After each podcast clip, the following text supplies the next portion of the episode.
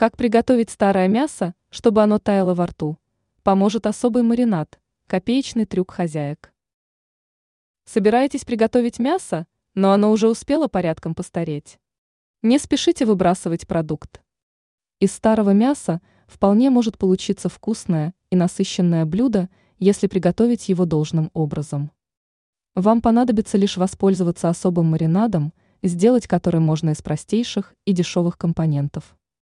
Вторая часть статьи расскажет, чем именно нужно заправить мясо, чтобы оно было вкусным и таяло во рту. Возьмите на заметку. Вооружитесь кетчупом и красным луком. Второй ингредиент необходимо нарезать полукольцами.